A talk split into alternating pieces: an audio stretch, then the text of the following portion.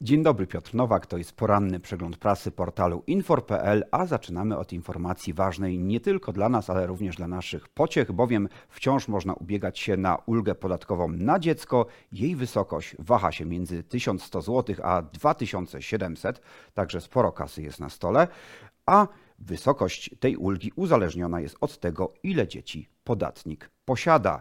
Więcej o tej jakże ważnej sprawie w dzisiejszym portalu Infor pisze Małgorzata Masłowska.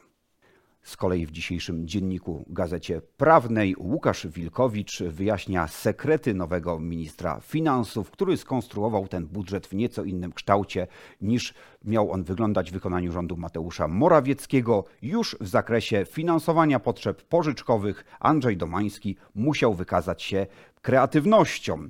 Postawił na zwiększenie finansowania za granicą, jednak nie oznacza to zwiększenia emisji obligacji. Według komentatora jest to optymistyczny sygnał dla rynku długu. O tym w dzisiejszym dzienniku Gazecie Prawnej. Z kolei Gazeta Wyborcza informuje, że rząd e, nie podjął decyzję w sprawie testu dla przedsiębiorcy. Podjął decyzję taką, że będzie walczył z fikcyjnym samozatrudnieniem za pomocą tradycyjnego instrumentu, jakim jest Państwowa Inspekcja Pracy. Więcej o tym na dzisiaj na 12 stronie w Gazecie Wyborczej. Wracamy do dziennika Gazety Prawnej, a tutaj informacja niedobra dla branży przetwórczej, dlatego że produkcja owoców z drzew spadła y, w, w tym roku o 9%, natomiast z krzewów o 6%. To dane Głównego Urzędu Statystycznego.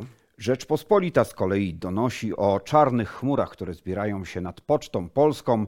E, Szacowny operator ma 700 milionów złotych długu e, i nieciekawa przeszłość e, przed nim. Państwowa spółka kończy rok z potężną stratą i stoi na skraju bankructwa. O tym w dzisiejszej Rzeczpospolitej.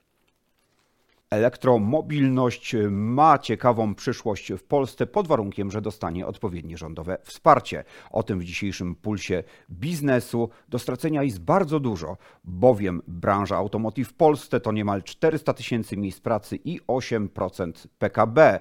Zachowanie tego dorobku jest możliwe pod warunkiem odpowiedniego rządowego wsparcia przy okazji transformacji. To puls biznesu. I na koniec y, niezwykle ciekawa informacja, jakże ska- zaskakująca w Rzeczpospolitej. Otóż alkohol na firmowej wigilii nie usprawiedliwia agresji. Y, Wyjaśnia nam to Katarzyna Kalata, radca prawny. Jeżeli pracownik podczas y, wigilii używa wulgarnych słów w stanie upojenia alkoholowego, może narazić się na konsekwencje. W dzisiejszym przeglądzie prasy to już wszystko. Dziękuję serdecznie za uwagę i do zobaczenia już jutro.